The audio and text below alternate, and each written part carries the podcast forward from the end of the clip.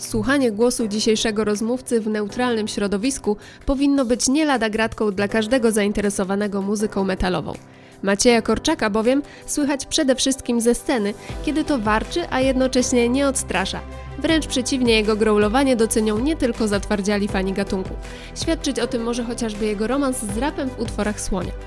Maciek opowie nie tylko o swoim zespole Drone My Day oraz całej gamie innych zainteresowań, ale również zaskoczy wyznaniem o swojej nieśmiałości. Zapraszamy. No, no właśnie, może ja za głośno mówię, nie? nie, no właśnie. Nie, jest dobrze. Właśnie wiesz, no ja się tak zawsze śmieję, bo, bo na scenie jesteś jakby kimś innym niż, niż poza sceną, bo wiesz, bo jak gadaliśmy sobie ostatnio w Szczecinku, to, to wiesz, z tobą rozmowy zawsze są takie, wiesz, spokojne, jesteś miły, uśmiechnięty człowiek, a wychodzisz na scenę i wiesz, łe, łe, łe, łe. to jest piękne, to, ja to uwielbiam właśnie, nie? To właśnie, wiesz, to jest dużo osób, które mnie znają właśnie z tej strony, e, nie ze strony osoby, która krzyczy, nie? No. I potem właśnie kogoś mi się uda namówić, żeby przyszedł, bo mówię, no, no bo nigdy nie byłeś na moim koncercie, to weź przyjdź, nie? Ktoś przychodzi na ten koncert i tak myśli, Przecież ja tego człowieka to ja nie znałem chyba, nie? No, dosłownie... cię pierwszy raz po pijaku widzieli, wiesz. No, no. no, to ten, dosłownie ten, Dr. Jekyll, Mr. Hyde, nie? Tak, tak. No. Coś w tym jest. Jak już ktoś odpalił tego podcasta, tak Zagajama, to już może się domyślił, a może jeszcze nie, że naszym gościem dzisiejszym jest Maciek Korczak, pseudonim artystyczny Grów. Dzień dobry, dobry wieczór. Dzień dobry, dzień dobry. Tutaj na naszej liście takich pytań, które sobie wiesz, tam spisaliśmy, to, to w ogóle nie jest powiedziane, że będziemy się tego trzymać jakoś mocno. Chcieliśmy trochę pogadać o tej piłce nożnej, czy, czy to tylko Barcelona, czy w ogóle jeszcze jakieś tam krakowskie drużyny gdzieś tam są w twoim serduszku, czy w ogóle inne drużyny, czy śledzisz piłkę nożną, czy tylko tę Barcelonę, bo ona jest taka widoczna u ciebie w ogóle bardzo, nie? Wiesz co, z Barceloną to u mnie było tak, że to, to była w ogóle chyba gra FIFA 98 i ja miałem wtedy 9 lat. No i wiadomo, że jak się ma 9 lat, no to czym się kierowałem? No tym, że mieli fajne stroje po prostu, nie? Mhm. I jakoś już tak zostało, że grałem tą Barceloną. Pamiętam, że tam był bardzo dużo bramek, strzelałem Sonny Andersonem i Christophem Dugarim. To są w ogóle już chyba dość mocno zapomnieni piłkarze Barcelony na ten czas, a potem już tak zostało, pojawił się, wiesz, Patrick Kluivert, którego kojarzę jako tego pierwszego mojego, nie wiem, nie wiem, czy można powiedzieć idola? No, chyba trochę tak, nie? Już, mm. już tak jakby zostało, nie? Z tą Barceloną, a tu na podwórku jakby lokalnym, no to gdzieś tam była jednak tak, wiesz co, chodziłem na Wisłę Kraków, ale to nie było jakieś, wiesz co, takie kibicowanie, no byłem na meczach tych takich, o, z Parmą, tym słynnym meczem z Parmą, no. gdzie e, Dino Baggio dostał niestety tym nożem e, od tak. jednego tak. z kibiców. To pamiętam, bardzo pamiętam ten mecz, bo po mnie przyszedł tata i mnie zwolnił z lekcji. To było dość spoko. Oni grali parę razy z Parmą. Pamiętam, że oni chyba rok później też się spotkali. Nie pamiętam, nie, nie dam sobie ręki uciąć, ale. To, to wszystko było w, w, ramach Pucharu UEFA chyba jeszcze. Tak, to był Puchar UEFA, tak, tak, tak.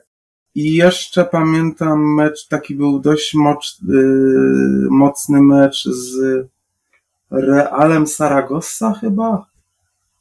Taki, co się skończył na karnych i Wisła przeszła też dalej. To było parę lat później. Tylko nie pamiętam, czy to był Real Saragossa, ale to była jakaś hiszpańska drużyna, chyba Real Saragossa. To nie była ta taka fajna kampania Wisły Kraków, co tam e, fajnie sobie radzili w Pucharze UEFA za Kasperczaka? To nie był ten To było wcześniej, to było jeszcze chyba jeszcze przed Kasperczakiem. Okej, okej, okay, bo ja już, to, to zaciera, nie? jak oni grali chyba z Szalkę, nie? I z Panathinaikosem. A, no tak. tak. i tam był ten e, Kalu Ucze, taki Kalu dobry Ucze, tak. Mhm. Tak, to, to było później, to ja mówię o wcześniejszych, to było parę lat. Chwilę wcześniej, no. Mm. Ale wiesz co, też sobie ręki nie dam uciąć, ale bo to już było, nie wiem, ile, z 20 lat temu jak nic chyba. To już tak trochę jak przed mgłę. A na tych meczach Wisła-Barcelona też byłeś? Nie byłem, Później? bo to był ten czas, wiesz co, jak już Wisła grała z Barceloną, to właśnie kurczę, no żałuję do dzisiaj, nie? Ale to był ten czas, że ja właśnie trochę odbiłem już od piłki, bo się bardzo pojawiła muzyka w moim życiu, to tam wiesz, mhm. piłka poszła jakby na bok strasznie i to trwało długo, długo, nie? Że ta piłka dopiero potem wracała, wiesz, no pojawił się Messi, nie? Wcześniej Mhm. Ronaldinho, no to to były takie, wiesz co, postacie, które mnie jakby przyciągnęły e, zu, zupełnie na nowo, nie? Kogo stawiasz wyżej spośród tej dwójki? Ronaldinho czy Messiego? Nie no, Messiego. Znaczy, wiesz co, inaczej. Oni są inni. Mhm. Ronaldinho to jest taki gracz, że na niego byś po prostu patrzył i po prostu się zachwycał i tyle, nie? No ale Messi to jest, no nie, to jest inna planeta, to jest... Czy ja to postrzegałem zawsze tak, że Ronaldinho to, wiesz, takie typowe żoga bonito, piękne rozgrywanie i, no, wiesz, ten zachwyt, nie? A Messi to, no, konkret. Po prostu on, on dawał, dał tej drużynie zawsze najwięcej konkretów jednak, nie? I to pokazują zresztą liczby statystyki, nie? No, przy okazji, wiadomo, też piękne granie, ale to już trochę inaczej niż ten Ronaldinho, nie? No to... Cały czas uważam, że na przykład Ronaldo, ale ten e, Ronaldo Nazario, Mhm. Delima. gdyby jego kontuzje tak nie zjadły, to on by mógł być naprawdę numer jeden taki wszechczasów, wszechczasów. Tak, i to bardzo długo, tak. No w ogóle z tamtego czasu, jak już tak sobie Brazylijczyków wspominamy, to jeszcze Rivaldo przecież jak był. Rivaldo, no. Ta, ta bramka taka słynna przewrotką Rivaldo, to też jest kurczę, Mhm. majstersztyk. No, się zrobiło tak sentymentalnie. Ale dobra, bo już wspomniałeś ten 2008 rok, czyli właśnie wtedy, kiedy Barcelona mierzyła się z Wisłą Kraków, a ty już no byłeś po tych chyba pierwszych krokach, co nie? O ile dobrze pamiętam i kojarzę yy, z, ze swoją kapelą Drone Mayday. To czekaj, my gramy od 2006 chyba. Tak, to jakoś końcówka, tak, tak, tak. Pierwszy mój koncert był z chłopakami w styczniu 2007. No to tak, no to, to już były te czasy. Czyli też się trochę nie rozminąłem jakby z tym, mówiąc, że to, to, to już były takie lata, że piłka trochę tam odeszła, wiesz co, na bok i, i dopiero potem dopiero wróciła. I wtedy to już tak czułeś, że to jest coś więcej niż zajawka, że to jest coś, co cię poniesie przez życie, czy, czy Ale w ogóle jeszcze o, o Barcelonie czy o Drone Day? mówię, mówię typowo już o muzie, o Drone My Day teraz w tym momencie mówię, nie? Co, no nie wiem, no to zawsze jakoś, wiesz co, początkowo to ja bym chciałem być perkusistą, nie, na początku, ale to, to nie było pieniędzy w ogóle na bębny. Hmm. Potem mi się zmieniło, że chciałem być gitarzystą, No bo to wiadomo, zawsze że tak nie miałem gitary, to zostałem wokalistą. A to w ogóle wiesz co, odwróciłeś totalnie jakby hierarchię i, i rolę, nie? No bo wiesz, zawsze chce się być na froncie zazwyczaj, jak Znaczy, się ja myśli ten, o... no właśnie, ja mam ten problem, że ja jestem strasznie osobą nieśmiałą i do dzisiaj mam czasami problem z tym, że wiesz, że wychodzę na tą scenę i że jestem zupełnie inny na scenie niż jestem, wiesz co, poza nią, bo ja się jakoś tak potrafię wyłączyć, nie? Mhm. Ja nigdy siebie właśnie nie, nie postrzegałem e, jako takiego frontmana i było mi ciężko jakby się tym, z, z tym zmierzyć, ale przez lata jakoś, jakoś to tak, no chyba, le, chyba nie najgorzej to wygląda. A to jest naturalne, to przejście, wiesz, z normalnego życia na scenę i tu jesteś introwertykiem, a nagle musisz drzeć ryja i w ogóle, wiesz, zabawiać publiczność? Brzydkie słowo zabawiać, no ale... No, na tym to polega w sumie, nie? No tak. Ja już tak czuję się naturalnie z tym. Kiedyś było ciężko i tak dalej, bo to trzeba było się po prostu coś, no nazwijmy to, trzeba było się przemóc, prawda? A teraz to tak, nie wiem, no na luzie już to po, po tylu latach, ile gramy, no gramy teraz, ile, 15 rok nam wybija, jak jesteśmy na scenie z chłopakami. No to już nie, no po 15 latach, no to już nie wygłupiajmy się, no. No tak. Nie no, zresztą wiesz, zagraliście no w niejednym miejscu, kurczę, nie? No już nie mówię tutaj, wiesz, że zagraliście i w Krakowie, i w Szczecinku, no bo kaman, nie? No bywaliście nawet i za granicą przecież. W kinie w Lublinie. tak. No, No. nie, no to, trochę się no, objechało przez te lata. Ile tak jesteś w stanie naliczyć? Ile koncertów A zagraliście? wiesz, że ja to spisuję? Tak? O, Ja to dalej jaki spisuję, tylko że przez to, że jest taka sytuacja, jaka jest teraz i koncertów nie ma, mhm. no to przestałem spisywać.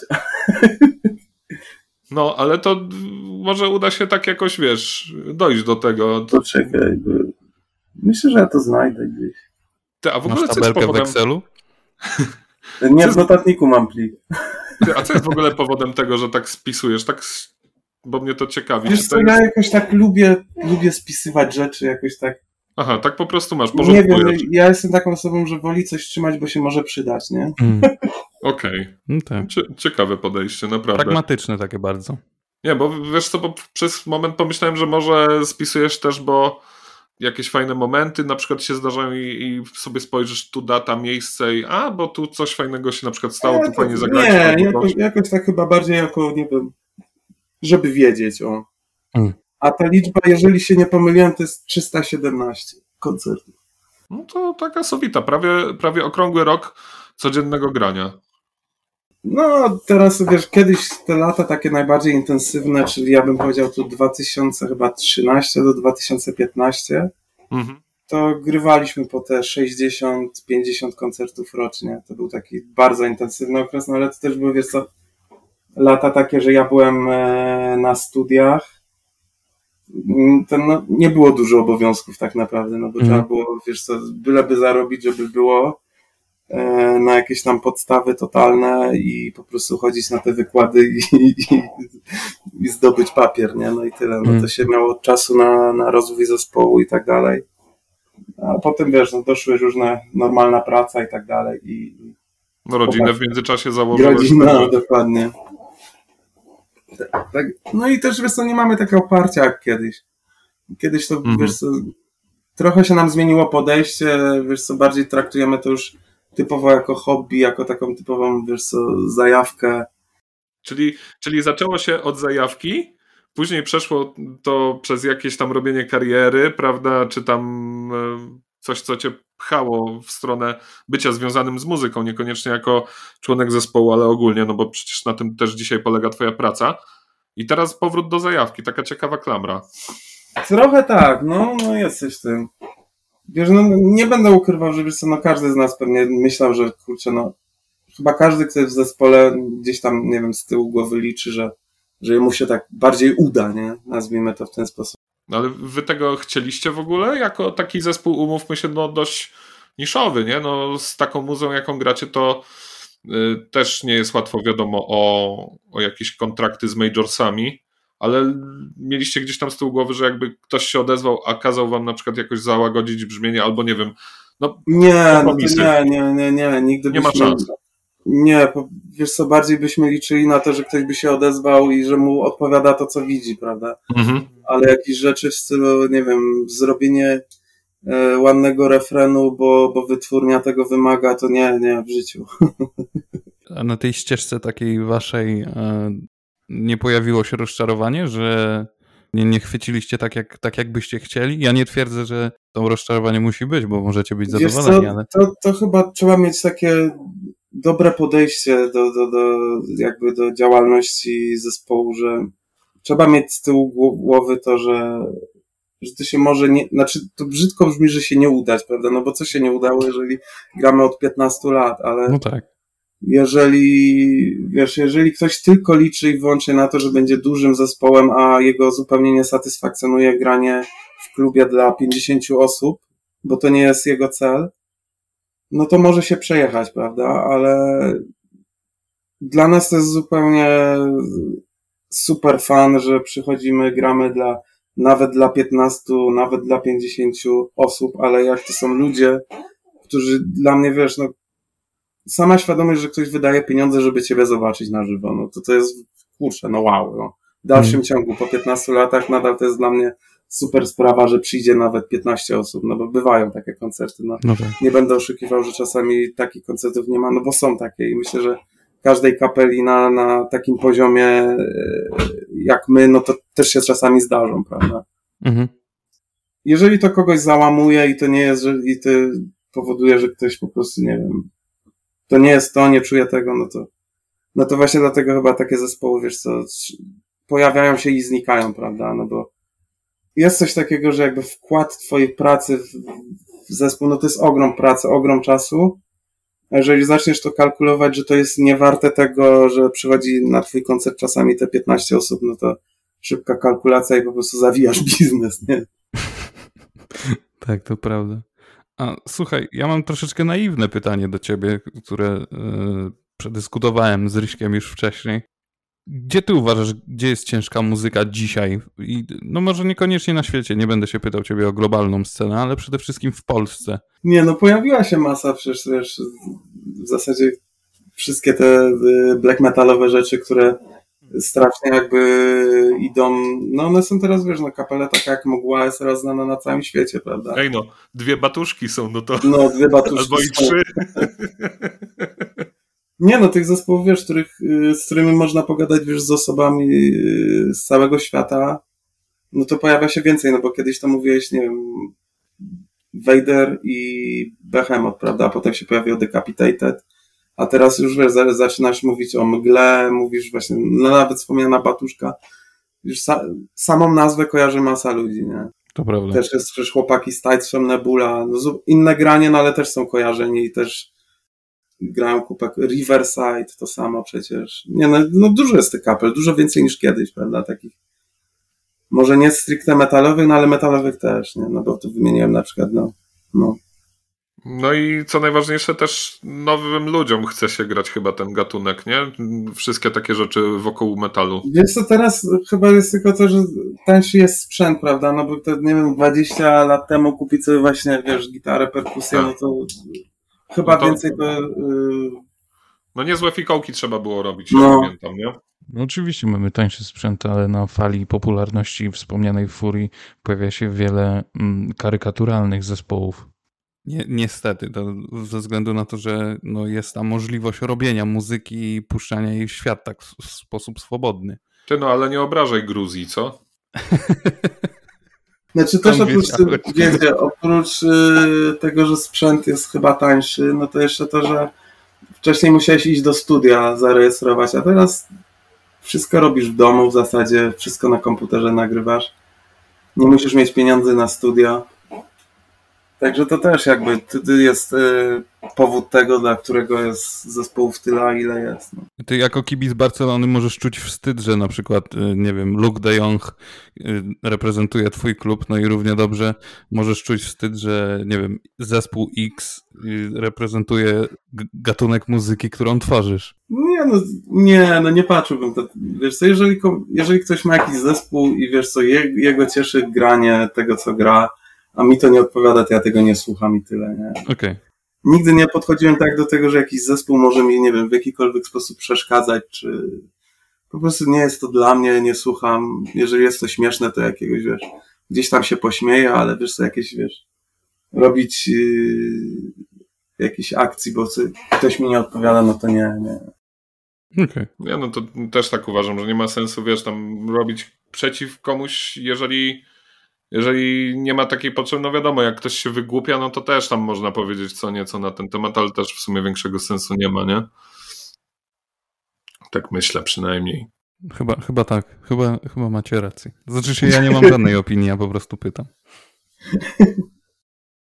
Nie, no bo to ja wiem o co ci chodziło, nie? No bo to faktycznie czasem można się zastanowić, czy, czy w muzyce w ogóle może się pojawić coś nowego, ciekawego, wartego zwrócenia uwagi, stąd to pytanie, nie? I czasem nie widać zespołów rzeczywiście, ale można się nimi to po pierwsze zainteresować, a po drugie one mogą też dzięki wam na przykład, Maćku, jakoś tam zyskać powiedzmy może nie mówię szerszy rozgłos, ale no jakieś tam zainteresowanie, że jak zagrają przed wami, z wami koncert, no to y, też to później może tam im coś dać, prawda?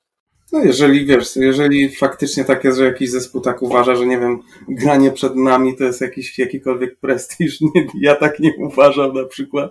Nie, no No bo ja ci powiem szczerze, gdybym ja miał, wiesz, dzisiaj ciężki metalowy zespół jakiś, już tam mniejsza o jakieś podgatunki, ale byłaby okazja zagrać razem z wami, to dla mnie byłoby to coś fajnego, naprawdę, bo, bo jesteście mimo wszystko zespołem znanym w swojej niszy, nie? Tak to postrzegam. Chyba tak, no. Chyba, chyba tak, no. Chyba nie ma co się oszukiwać, że nie. Bo No nie, no, to wiesz, no, fałszywa skromność Fałszywa też jest bez skromność. sensu, więc. Tak, no też tak uważam. No, wystarczy spojrzeć na przykład, jak gracie koncerty. Byliśmy, przecież ja specjalnie tam z naszym ziomem Jaromirem jechałem, czy to do Chojnic, czy do Człuchowa, bo to nasze tam najbliższe okolice były. ale też wiadomo, Szczecinek, nie? No to wystarczy spojrzeć, że ludzie chodzą na wasze koncerty w waszych koszulkach, bluzach albo po koncercie kupują wasz merch. Tak. Więc no, to, to byłoby fałszywe jednak faktycznie, gdybyś powiedział inaczej, nie? Przed wywiadem nie znałem, no bo jednak y, uczciwie, uczciwie też mogę przyznać, że jakoś za bardzo nie siedzę w tej muzyce, to Rysiek przeważnie mi podrzuca słuchaj tego, nie słuchaj tego. Mm, No i przesłuchałem sobie wasze płyty, no i zamówione, także idą do mnie. Tak?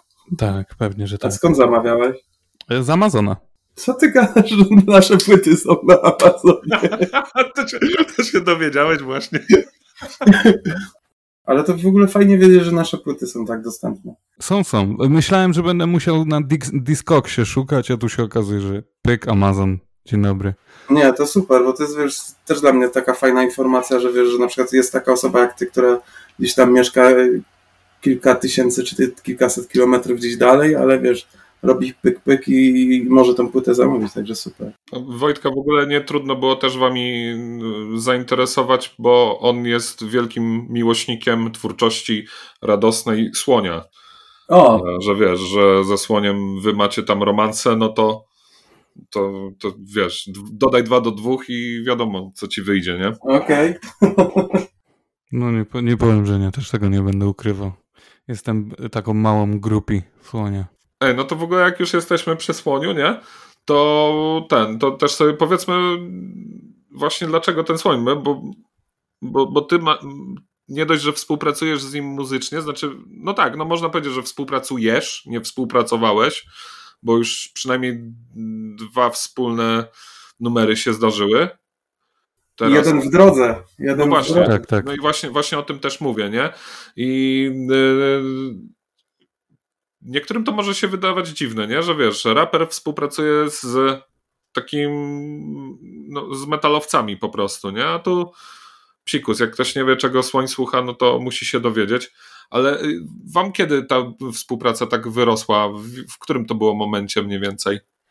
Wiesz co, ze Słoniem e, kiedyś graliśmy wspólny koncert e, w Katowicach. To był pub kultowa bodajże.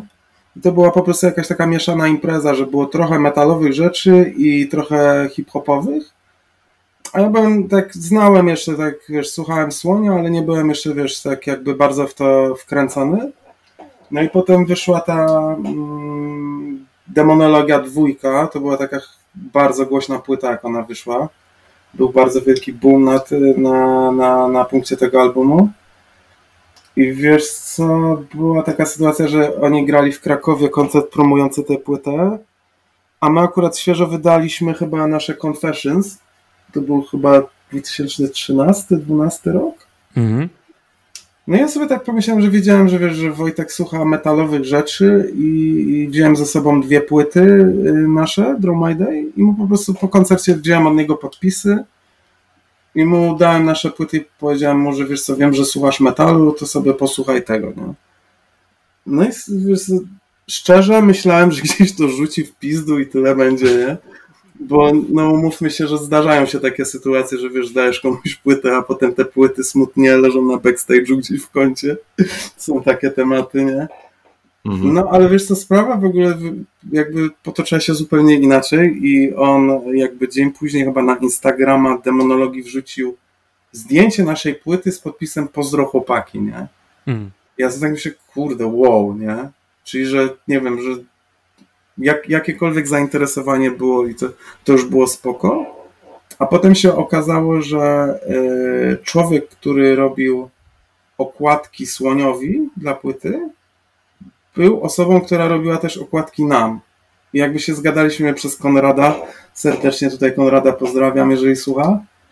E, I jakoś tak, wiesz co, przez wspólnych znajomych jakoś się tak, nie wiem, po prostu poznaliśmy, już tam zaczęły, zaczęliśmy mailować w różnych sprawach i tak dalej, także no sytuacja po prostu tego typu, że po prostu przyszedłem na jego koncert, dałem mu płyty swoje i, Wiesz co, i chyba mu tak dość mocno zapadliście w pamięci muzycznie i nadal was, nadal was słucha. Oczywiście wydaje, z tego co wiem, wy jesteście nadal w kontaktach, no bo przecież robicie razem muzykę, ale y, któregoś dnia on zrobił playlistę swoją dla Spotify'a i o ile się nie mylę, są tam wasze dwa utwory.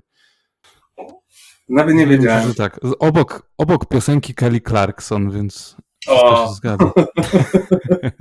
Jak słodko. Tak. Ja w ogóle widziałem ten wywiad y, u Winiego, chyba to on mówił, o ile pamiętam, jak ten, jak oglądałem z nim wywiad u Winiego, to on mówił, że on najlepsze koncerty, jakie w ogóle w życiu widział, to Britney Spears na przykład w No. Berlinie, jak był, nie? tak. To też tak. no. A ja ci powiem z kolei, że jednym z najlepszych koncertów, y, na jakim byłem w życiu, i to też może się wydawać trochę kontrowersyjne, ale takie top 5 albo top 10, to bym wymienił tutaj skuter.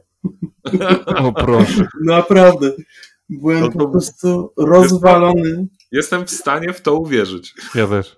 To jest takie show. To jest po prostu in, inny poziom w ogóle. To jest. No nie, jak będziecie mieli okazję iść na skuter. Miejmy na nadzieję, że skuter. to się kiedyś wydarzy. Ja bym chętnie poszedł. Mimo tego, że fanem może nie jestem, ale samo wydarzenie zobaczyć, no to coś szczególnego musi to być. E, I lecimy dalej, Ryszard, prawda? No, lećmy, lećmy. A gdzie Eee, idziemy teraz? W jakie no. rejony konwersacji?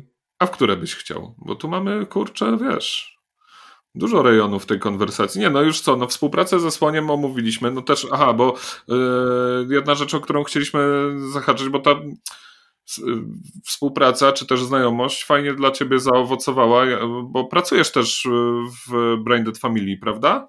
W jakiś sposób. Tak, można powiedzieć, że pracuję. Tam zajmuję się social mediami, promocją płyt, które wychodzą jakby spod szyldu Braindead Family. Także Mhm. no, no jest to bardzo fajna współpraca, tym bardziej, że e, z Wojtkiem się zawsze bardzo fajnie współpracuje i jest wszystko konkretnie i no jest super, super. Czyli wszystkie te posty na fejsie, Instagramie, to, to twoja robota. Jeżeli chodzi o profile Branded Family, to tak. No, O, to, proszę. to, to, to jest jakby moja działka. wiedzieć. I, I między innymi właśnie tym się zajmuję, pomagając Słoniowi. To dobrze wiedzieć, bo jakby mnie kiedyś w chuja zrobili z, z, z tymi, z płytami czy coś, to od razu do ciebie napiszę. Nie ma problemu, to ja już to potem przekieruję tam, gdzie trzeba. Dobra.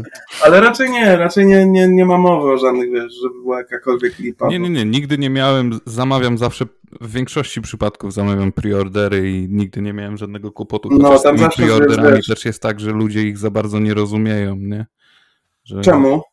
W sensie na zasadzie takiej, że myślą, że jeżeli to jest preorder, no to dostajesz płytę przedpremierowo albo w dniu pre premiery. Jak się spóźni chociaż jeden dzień albo nawet godzinę, to już jest tragedia wielka i ludzie dostają spazmu. Znaczy, wiesz co, generalnie chyba y, wyjście jest takie, żeby ta płyta była na dzień premiery, nie? No bo to jest Mhm. jakby ukłon w stronę słuchacza, który jednak y, na tyle ci zaufał, że y, przelał ci te pieniądze, nim odsłuchał tą płytę na Spotify, prawda? Także Mhm. tutaj jakby ekipa y, Vulgarus.pl, która zajmuje się y, wysyłką i sprzedażą wszystkich tam gadżetów związanych z Braindead Familią, no to też strasznie pilnuje, żeby te preordery docierały w dzień premiery. Mhm. No ale są też takie sytuacje, że niezależne, prawda, od y, sklepu typu, y, że to po prostu wiesz, Poczta daje dupy. kurierskiej, prawda, no. Mhm. A No też tak. płyty nie można wysyłać, wiesz, na przykład z jakimś większym odstępem, no bo też jest to ryzyko, że ktoś to zgra, ktoś to wrzuci do sieci, No tak. to wiesz, tam zyska ileś tam odsłon po prostu, y, nazwijmy to na lewo.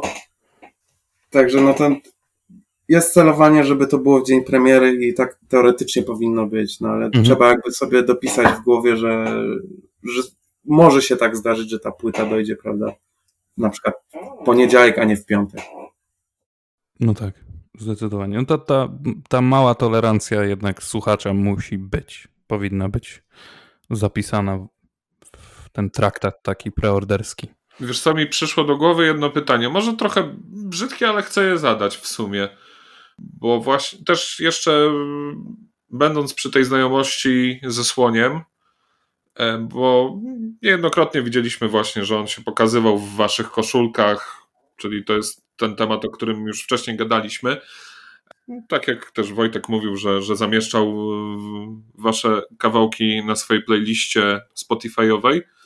Nie miałeś takiej nadziei gdzieś tam w międzyczasie, że kurczę, teraz to jest ten moment, żeby to jakoś tam wykorzystać, czy coś takiego? Wiesz Brzydkie, co, brzydkie pytanie, ale chcę je zadać.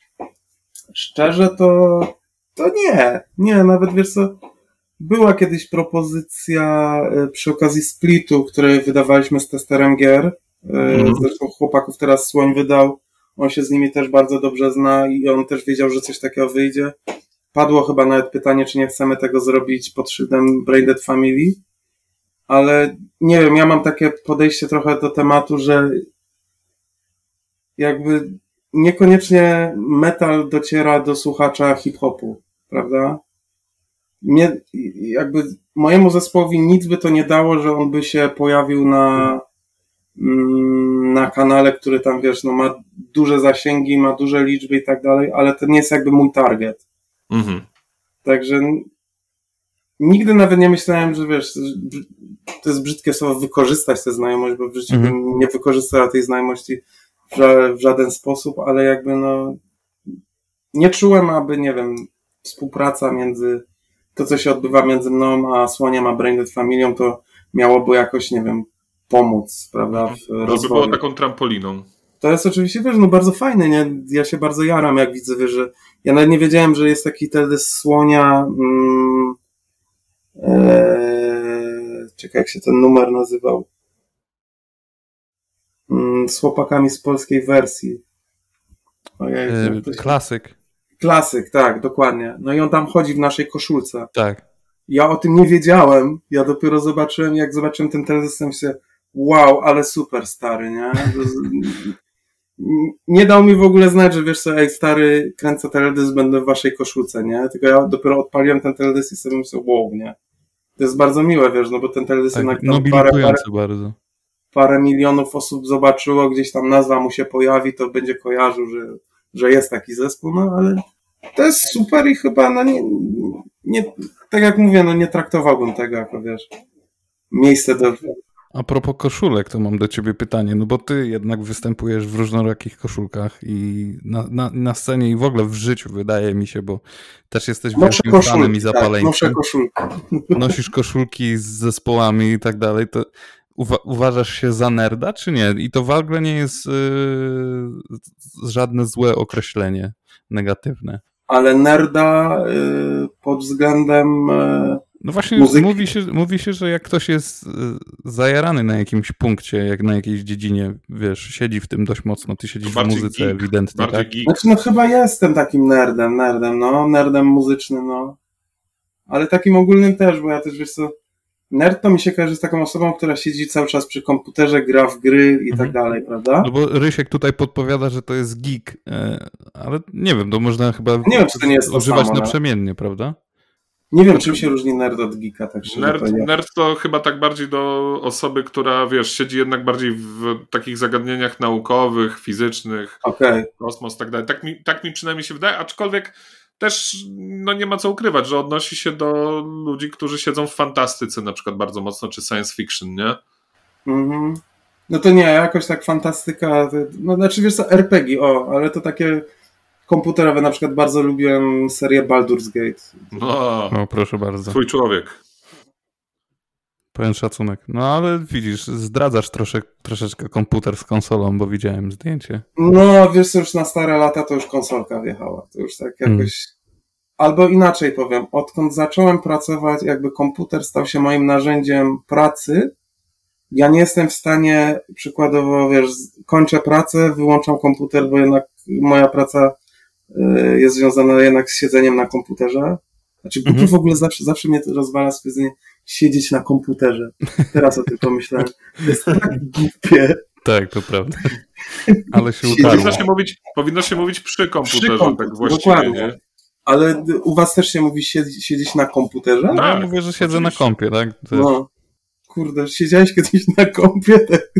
Nie, to nie, nie martw się, to nie jest tylko krakowska rzecz, wiesz. No, no nie, bo czasami tak się my wychodzimy na pole i tak dalej. No. no.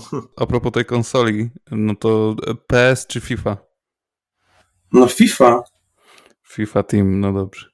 Tym bardziej, że ten e, teraz jest wielka drama, nie? Bo ten PS nowy to jakiś dramatyczny podobno wyszedł. Tak? O kurczę. Tam w ogóle tak jakby ta gra wyszła jako beta i, i tam jakby wiele rzeczy... Znaczy nie wiem, nigdy nie, nie, nie byłem mocno wsiąknięty w PESa mhm. ale czytałem jakieś tam opinie, czytałem recenzje. Oni w ogóle przerzucili się na tryb free, e, free to play, tak? Tak, tak, tak. I oni już jakby nie ma pudełkowej wersji PESA. Nie ma pudełkowej. Darmowe, zmieniają nazwę, to jest eFootball teraz. Tak, teraz eFootball, no właśnie. No. Mhm. Także czytałem jakieś tam opinie znajomych y, pesiarzy, którzy też tak się zastanawiali, czy by się na tą FIFA nie przerzucić, bo podobno tak słabo im to wyszła ta, ta, ta najnowsza część. No jednak i chyba wydaje mi się, że oba teamy y, kuleją dość mocno od kilku lat. I FIFA. Znaczy, i... wiesz co, teraz, teraz pykam sobie w, w 22 FIFA. Mhm. To jest tak jak tak naprawdę pierwsza gra na tą nową generację, mhm. bo ta poprzednia była bardzo przejściowa i, i tak naprawdę niewiele się różni od poprzedniej, a tutaj już czuć taką różnicę. Mhm. I w ogóle ja jestem zachwycony najbardziej. Udało mi się w ogóle kupić Playa piątkę. To w ogóle był jakiś hit. Bo siedziałem e, chyba dwie godziny, odświeżałem Mediamarkt, jak e, wiedziałem, że się pojawi rzut. I jakimś po prostu mega fuksem udało mi się to wrzucić do koszyka, zapłacić i, i było. Ja nie wierzyłem. Po prostu nie wierzyłem, że to się udało, bo nikomu z moich znajomych się nie udało. Miałeś święta małe w domu? No nie, jak od, stary, jak odbierałem tego e, piątkę z Mediamarktu, to ja się bałem, że ktoś mnie zaraz napadnie i mi go kurwa Naprawdę. Bałem się, że ktoś mi go zawinie po drodze, bo to był, to był ten moment, że to było tak pożądane na rynku. Mhm. Ale no, wracając do tematu, ja jestem totalnie zachwycony padem do e, PlayStation 5. To jest w okay. ogóle przerzucenie się z pada z czwórki na piątkę, to wow, wow. On tak, bardziej teraz przypomina różnica. ten z Xboxa, prawda? Dobrze mówię? Znaczy, wiesz co, ja bym go nazwał pomiędzy, no bo to jest nadal ten sam układ przycisków i tak dalej jak yy, na PlayStation, ale jest zdecydowanie większy. Mhm. Taki masywniejszy, ale te właśnie, wiesz, dodatkowe wibracje w tym super, naprawdę, wow. No jeżeli chodzi o gry, to mnie się wydaje, że to dopiero zacznie wychodzić, prawda, bo tych takich tytułów stricte jakby na nową generację to chyba jeszcze nie było za dużo. No nie, tym bardziej, że jeżeli była teraz ta ograniczona produkcja dosyć tej piątki yy, i dalej są chyba jakieś tam trudności, bo mam na przykład mamy takiego ziomka mieszkającego na Islandii, pozdrawiamy, Pajeł, to on, to on mi pisał właśnie pewnego razu, że jak, to było całkiem niedawno, nie wiem, czy dwa, czy trzy miesiące temu jakoś, coś koło tego, że on musiał się wręcz zapisać chyba gdzieś tam na PSA 5, nie? Bo oni tam mieli ograniczone mocno już w ogóle totalnie dostawy. E, to wiadomo, pewnie ma związek tam z pandemią i z tym, że no na Islandię to jednak musisz e, cały czas rzeczy dowozić, no bo to, to wiadomo, oni są dosyć, no nie chcę powiedzieć odizolowani, w, w sensie jakoś politycznie, no ale geograficznie w sumie to tak wygląda, nie? Mhm. I no, jak w końcu udało mu się tam kupić tego, tę piątkę, nie? To, to już był taki efekt wow, nie? Hmm. Ale wiesz, to też mi się wydaje, że to jest, to jest bardzo mądra sprzedaż Sony, bo jednak PlayStation 4, ta pierwsza generacja ma, miała bardzo dużo problemów i one wracały y, tam, wiesz, do napraw i tak dalej, więc wydaje mi się, że z tą nową generacją i z tym nowym silnikiem trzeba było odpowiedzialnie się zachować, żeby nie było jakichś większych wtop. Ja się jeszcze zastanawiam, czy oni jakby, znaczy totalnie się nie znam na technologii i tak dalej, czy to faktycznie nie są w stanie wyprodukować dużej ilości tej konsoli, ale zastanawiam się, czy, bo to bardzo działa jakby na ich korzyść, to, że mm, od momentu premiery PlayStation 5 nadal jest takim produktem pożądanym, takim trochę, trochę ekskluzywnym go nazwijmy, nie? I y, jakby sam jakby fakt tego, że nie idziesz do sklepu, nie możesz tego kupić, to powoduje, że każdy to chce mieć, prawda? Bo każdy chce mieć coś, czego nie może mieć. O, trochę bez sensu, ale wiecie o co chodzi. Nie? No tak, ale masz rację, zdecydowanie. I to jest też do, do, dobre budowanie promocji tak naprawdę, no bo oni cały czas jadą na tym, że to jest produkt prestiżowy, no takie głupie mhm. słowo, no ale trochę tak. No tak. A słuchaj, a propos czy ty, Rysiek, chcesz coś do tego tematu jeszcze? Znaczy, nie, no ja bardziej chciałem tak ten, do, do nerdowszczyzny czy geekowszczyzny się no to odnieść. dawaj, jedziesz. Bo ja zawsze właśnie kojarzę jedną rzecz z tobą związaną. Jeszcze jak e, pisaliśmy na forum na przykład e, Soulfly, tutaj polskim forum, to też w ogóle prehistoria totalna w tym momencie. Szkoda, bo fajne tam towarzystwo przecież było. A ja mam dalej kontakt, wiesz co, z paroma osobami. Znaczy, nie no, ja też, ja też, nie? Ale, ale, ale ten, mi chodzi, że w tamtym czasie to było fajne i szkoda, że to forum, wiesz, jak w pewnym momencie jakoś tam totalnie się rozwaliło, nie? Niestety. A też, też na pewno tobie było łatwiej z tego względu, że tam parę osób było z Krakowa, z tego co pamiętam. Ja jedyny chyba ze Szczecinka, albo może ktoś jeszcze był. No, nieważne, w każdym razie tam, tam miałem w ogóle pierwsze, pierwsze zetknięcie i z tobą, i, i z twoim zespołem, ale też miałem z twoją zajawką to, to, to zetknięcie, bo pamiętam jak wrzucałeś tam jeszcze chyba zdjęcia czegoś, że dorwałeś płytę w takim wydaniu, w śmakim i owakim i kojarzę takie obrazki, że wiesz, na przykład masz, ja mam jedno wydanie Roots w chacie na przykład, nie z góry. Ty masz A, tego, wiem do czego masz pierdylion, nie?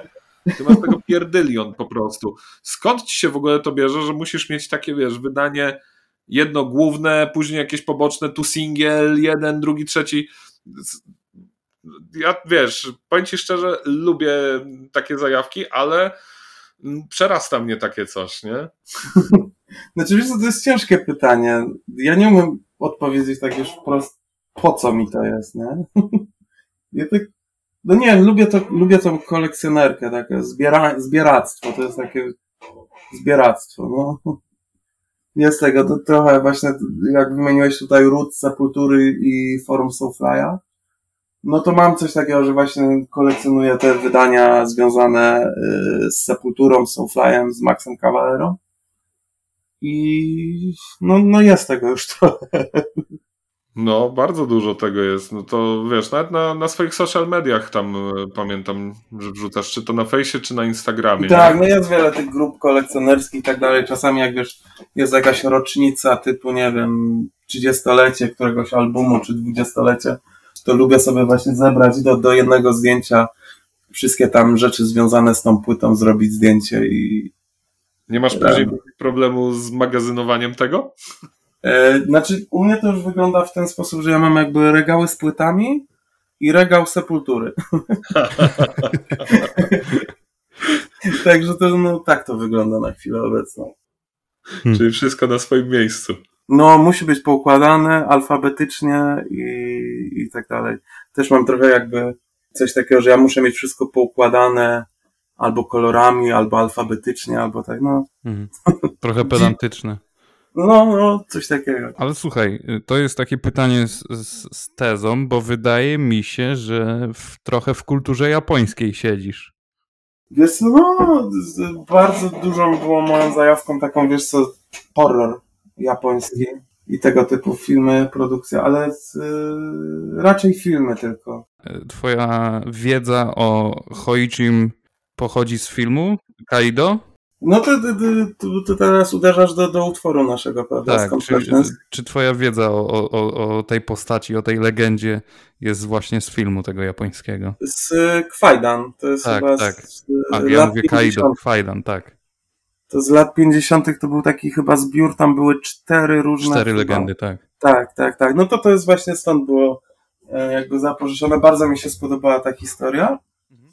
ale tak szczerze mówiąc to to jest taka zajawka właśnie na ten japoński horror, to tak bardzo byłem w to wkręcony, nie wiem, 10 lat temu i jakoś tak przestałem śledzić, co tam ciekawego y, zaczęło wychodzić i tak dalej, ale bardzo mi się właśnie podobał. Ten teraz jest wielki boom na ten koreański serial mhm. e, Squid Games.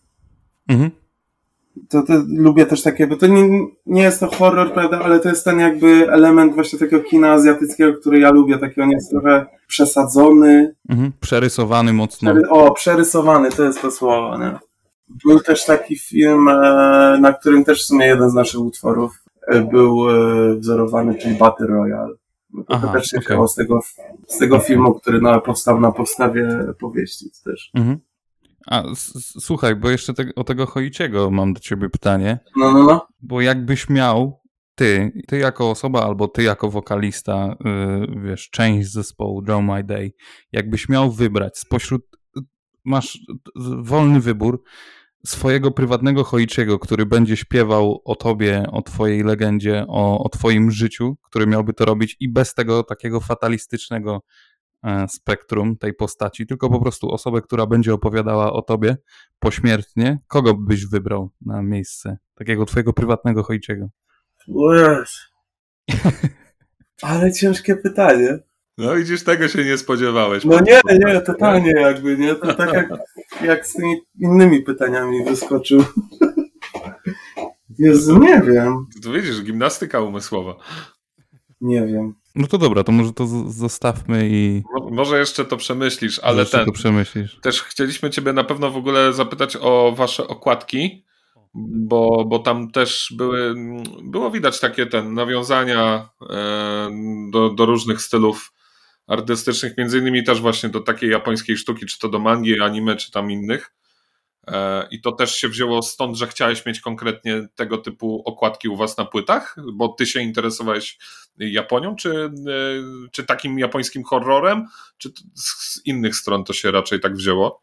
Wiesz co, tak naprawdę no to e, muszę sobie przypomnieć jak nasze okładki wyglądają. Ta, no, Ghost Tales to masz tam Jure. Tak, no to to tak. To, jest to, to, trochę, nie mylę się, jest trochę takie nawiązanie do Uzumaki z tą spiralą?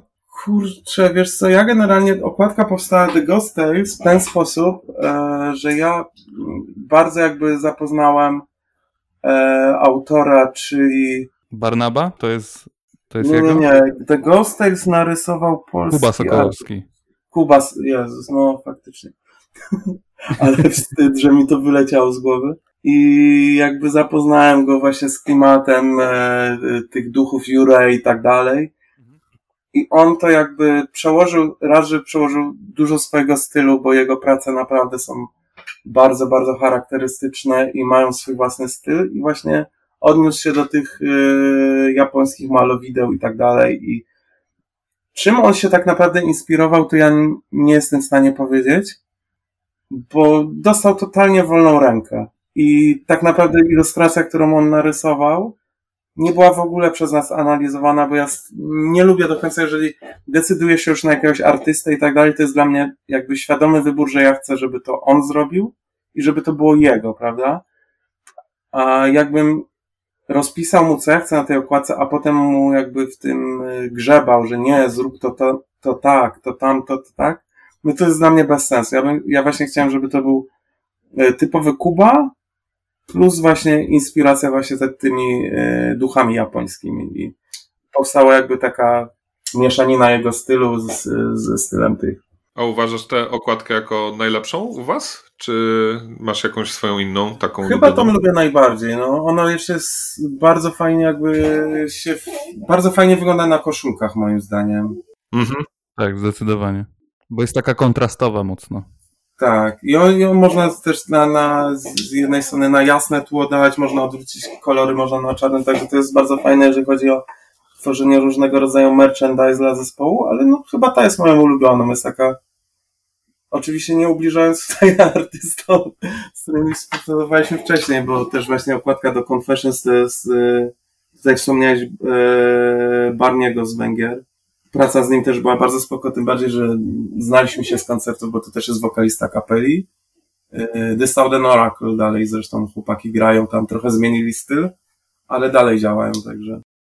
Oni są z Węgier, prawda? Tak, tak, tak. Oni tam przechodzili trochę muzyczną taką drogę od metalcore'u do takich rzeczy bardziej w stylu Converge, bym powiedział nawet i Także to, ktoś, kto słyszał The Sound and Oracle 10 lat temu, może być mocno zdziwiony, jak sobie po prostu ich puści teraz. A w ogóle właśnie, bo ja chciałem też ciebie o ten y, split z testerem giery zapytać, mm -hmm. nie? Czemu właściwie wzięliście udział w takim splicie? No bo normalnie zaczęliście w pewnym momencie wydawać swoje płyty, czy to epki, czy long playe, a tu nagle wiesz, split, nie? To jest coś, co generalnie kapele robią zazwyczaj na początku drogi swojej kariery, nie? Wiesz, co z tym była taka historia, że z chłopakami z testera gier, żeśmy się tak dobrze, dobrze e, zziomili na jakimś koncert, to był koncert w Warszawie w klubie Voodoo. Oni też tam grali i po prostu, nie wiem, było fajnie i tak dalej, fajnie nam się z nimi gadało. Też jakby podobne, podobny tok myślenia, e, jeżeli chodzi o działalności zespołów i tak dalej. Mhm. No i jakoś tam utrzymywaliśmy kontakt, były jakieś plany na wspólne koncerty, a ja, ja tak pewnego dnia sobie pomyślałem, kurczę, zróbmy razem splita, nie? I tak po prostu im to wprost zaproponowałem, nie? Że my w sumie nigdy nie wydaliśmy splita, też mi się wydaje, że to jest trochę mniej popularne obecnie niż kiedyś chyba. No, I tak i nie, ale, ale wiesz co, obserwuję na przykład w środowisku stonerowym na przykład, że często jednak te splity się pojawiają. No, nie wiem, czy jakaś metalkorowa kapela w Polsce. Nie, no były w sumie. Angel Reich miał splita z kimś. Frontside w dawnych latach chyba Frontside, też wydawał, w dawnych nie? latach. No ale obecnie to chyba tak trochę. No nie, ta tradycja trochę zamarła. Uważam właśnie też, że to było takie fajne, zwłaszcza na początku drogi artystycznej, wielu, zwłaszcza takich hardkorowych kapel. Wiesz, mówię tu o old schoolu hardkorowym, nie? Mhm. Że to było podkreślenie tej zasady unity, nie? Na tej scenie. Że wiesz, Znaczy, razem, wiesz razem zespoły wydają. Ja miałem wiem, od razu taki pomysł, że jeżeli my wydamy splita, to możemy razem jakby ogarniać trasę koncertową, mhm. e, razem robić wiele rzeczy, także to było też ułatwienie. Oni zupełnie, oni może nie do końca zupełnie grałem dla innego środowiska, ale dla innego, prawda? Mhm. Oni bardziej trzymają się z y, trash metalowcami, Tak. crossoverowcami. My bardziej Mhm. przyciągamy taką korową, metalkorową publikę na koncerty. To było bardzo fajne i w zasadzie mogę powiedzieć, że to się udało, prawda, bo jak y, graliśmy tą trasę koncertową z chłopakami, to widać było właśnie, że są ludzie typowo tacy trasherzy i ludzie tacy typowo metalkorowi. Także to było fajne, bo jakby osoby, które słuchali, słuchały bardziej jednej muzyki, mogły zapoznać się z drugą, y, drugą odmianą cięższej No. muzyki. To, to, to jest super sprawa w ogóle. Pomysłu innego niż to, że po prostu bardzo się polubiliśmy, to nie było, nie? No, ale to też jest, też jest dobry argument, nie? No bo to wiesz, żadna tam sytuacja, nie wiem, fonograficzna was do tego nie zmusiła, żeby na jednym, czy tam wytwórni powiedzmy, w której byście wydawali, nie? Żeby na jednym krążku wydać dwa zespoły, bo jest krucho z kasą na przykład, nie? Mhm. Tylko, że wasza inicjatywa to jest fajna sprawa. Tym bardziej, że wiesz co, z chłopakami z Testera to też to jest jedyny zespół, z którym tak na, mamy taki czacik na Messengerze, gdzie jesteśmy wszyscy z Testera i wszyscy z dronami, nie? Wiadomo, No. że takie czaty to na ogół są wysyłanie memów głównie, No wiadomo, normalne. ale no dalej jakby dzień w dzień jakieś sobie wysyłamy zdjęcia, jakieś tam pierdoły, także z nimi się naprawdę bardzo dobrze zżyliśmy i, i są naprawdę bardzo spoko ludźmi i polecam. Polecam ten zespół. Też takie, o, pytanie mi się teraz wkradło do bani. Na bazie tego, co mamy zapisane, ale już wiem, jak je ubrać, jak, jak podejść do tego, bo zapisywałeś, znaczy zapisujesz, O ile właśnie macie wybiła zagranych. 21.37, przepraszam, musiałem. E, Mi już minęła, mi już minęła 21.37. Już mam To się 38. wytnie, przepraszam, zacznij. Nic się nie. To już, to już po kremówce. A To swoją drogą, swoją, drogą w ogóle jak byłem w Krakowie ostatnio, znaczy ostatnio, no w lutym by, byłem z moją narzeczoną, byliśmy, nie, no to kurde, zjadłem tam kremówkę. Oj, o jest, o jest, piękna sprawa, piękna. Dobra, y, mniejsza ten, mniejsza o te, o te kremówki. A zapisywałeś sobie może gdzieś albo podliczałeś, ile przeprowadził ktoś z tobą wywiadów?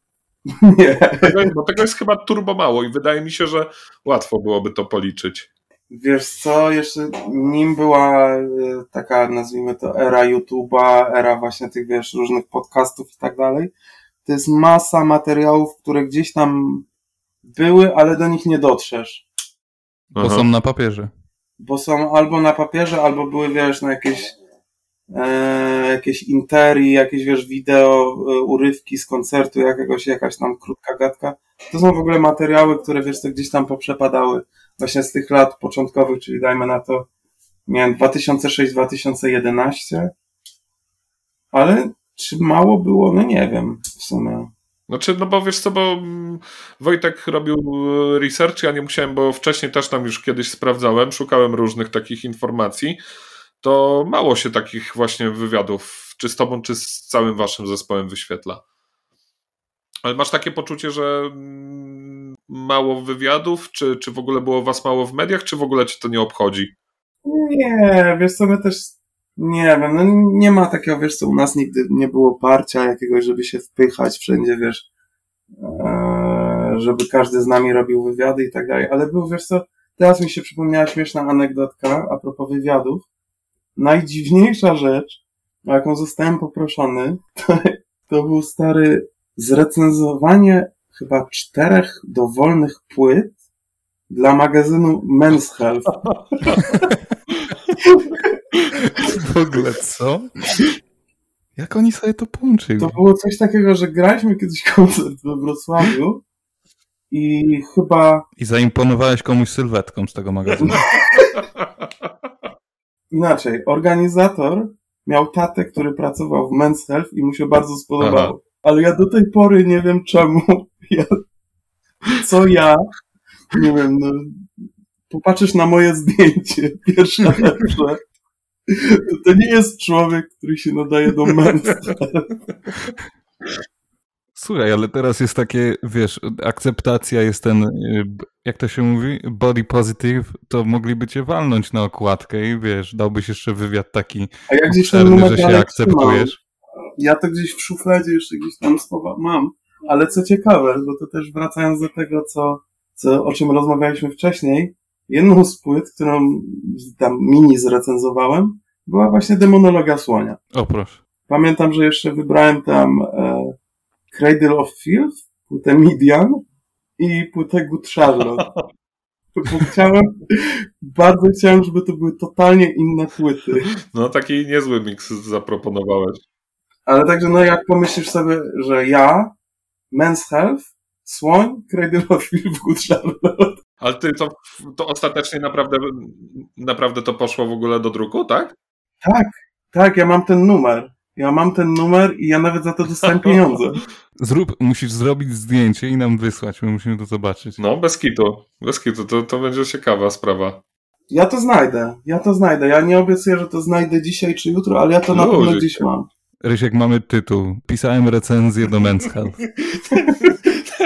Nie, ale wiecie, bo to był to jakiś taki cykl w stylu, że nie wiem, wybierali jakąś osobę typu Artur Rojek, wymienia tam jakieś płyty, jakieś, wiecie, takie osoby, Mhm. no znane, takie, że wchodzisz sobie na, nie wiem, na jakiś CGM.pl, masz tą osobę w nagłówku i nie wiem, czemu ja zostałem o to Ty, poproszony. proszę się nie umniejszaj, bo na CGM-ie też tam was było kiedyś widać, pamiętam.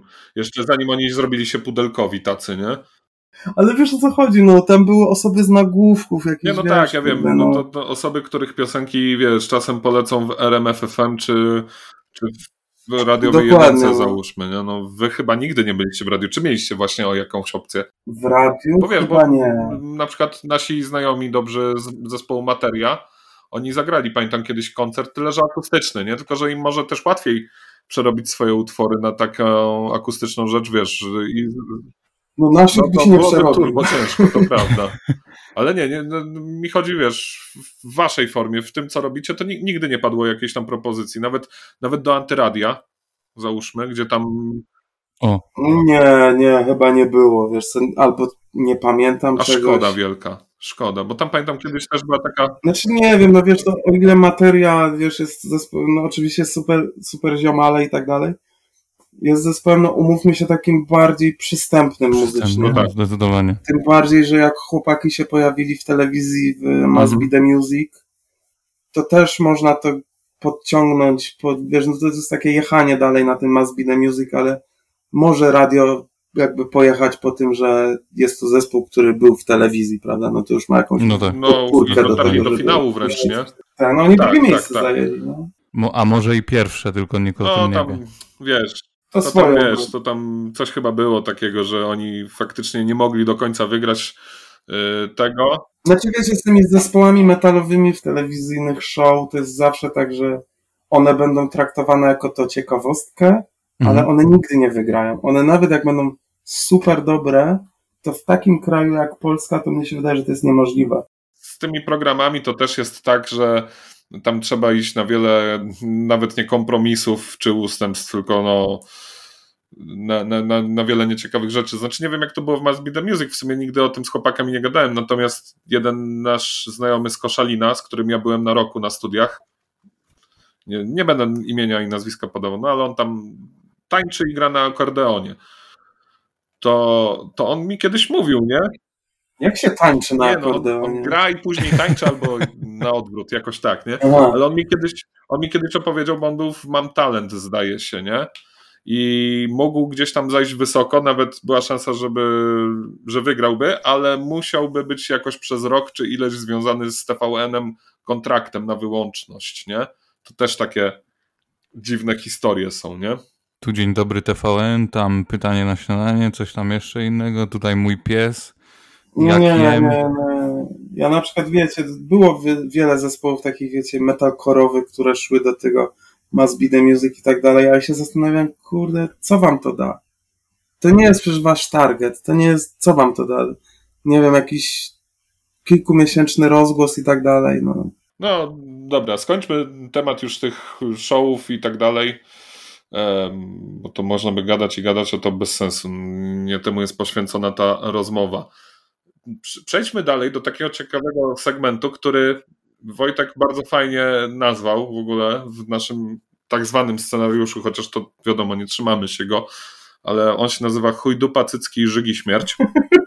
bardzo, bardzo ambitnie. Yy, I tu Wojtek bardzo chciał Cię zapytać o moralność kanibala, czy w ogóle byłbyś w stanie zjeść ludzkie mięso, ale to już ja zadałem to pytanie. Ja słyszałem, że ludzkie mięso jest bardzo słodkie podobno w smaku. Tak, ponoć tak. Ten chłop, ten, ten, ten chłop, który zjadł na spółę z, z, fa- z facetem z ogłoszenia jego penis, to powiedział, że właśnie bardzo słodkie. Nie wiem, czy To, to, słyszałeś tę to, historię. chyba nie, ten, nie. to nie był właśnie ten, co z Mine Tile? Tam była później historia? Chyba, chy, chyba tak, chyba tak. Na pewno Znaczy- to byli Niemcy. No to, no to pewnie to, to o nich jest ta piosenka Rammstein, nie? Mine Tile.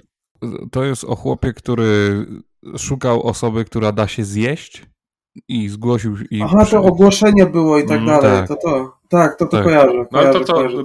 No i zjedli na spółę jego penis, a później chłop dał się poćwiartować i No zapetlować. i co, i byś był w stanie taki ten siusiaczek tam? Zamiast kiełbaski na śniadanko? Znaczy ja, go, ja ogólnie O. mięsa nie jem, więc ciężko by było. Słuchaj, jest sytuacja ekstremalna. Ale żeby sobie tak nóżkę uciąć i sobie ją tak zjeść na przykład? Żeby sobie swoją nogę na przykład swoją, uciąć i no, zjeść? wiesz, cudzą. Byłeś, byłeś z kolegą z zespołu w buszu, rozumiesz, w Amazonce, on kipnął niestety, no nic nie poradzisz.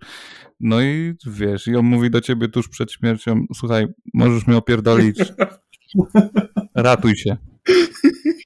No widzisz, to jest właściwa nazwa dla tego segmentu, to co mówiłem. Chuj do pacycki, żygi śmierć. Nie no, jakbym miał, wiesz, jakbym to mi po, pozwoliłoby przeżyć, no to wiadomo, że tak. Ale nie, nie ciekawi cię to w ogóle, bo niektórych, z niektórymi ludźmi kiedyś jak tam gadałem, to byli nawet ciekawi, jak smakuje ludzkie mięso. Nie, nie, nie. A w ogóle nie, nie, myślicie, nie, nie, że nie. Kiedyś w przyszłości ludzkie mięso będzie można nabyć? W sensie idziesz do maka i mówisz, poproszę wieśmaka i to naprawdę w środku jest pan ze wsi tam zmielony Wieśmy. w półce. Z budą. Nie, no chyba Ja nie. myślę, wiesz co, no, ja myślę, że kiedyś dojdzie do tego momentu, że mięso stworzone laboratoryjnie, bez y, krzywdy już dla zwierząt. już, już, już powoli. Tak, wiem, wiem, że już powstało, ale że pójdzie do większej dystrybucji i, i myślę, że coś takiego będzie, ale nie no, chyba ludzkiego mięsa chyba nigdy nie będzie w tak ogólnej dystrybucji, no nie wiem. No miejmy nadzieję. Ale to, to, to byłby ciekawy temat na piosenkę, co? Taka przyszłość daleka i masowo produkowane ludzkie mięso. Znaczy wiecie w ogóle te- ten jakby moralność kanibala, ten e, uderzenie tutaj do naszego tekstu. Ja to w ogóle e, kupiłem sobie kiedyś na wakacjach książkę Historia kanibalizmu, nie?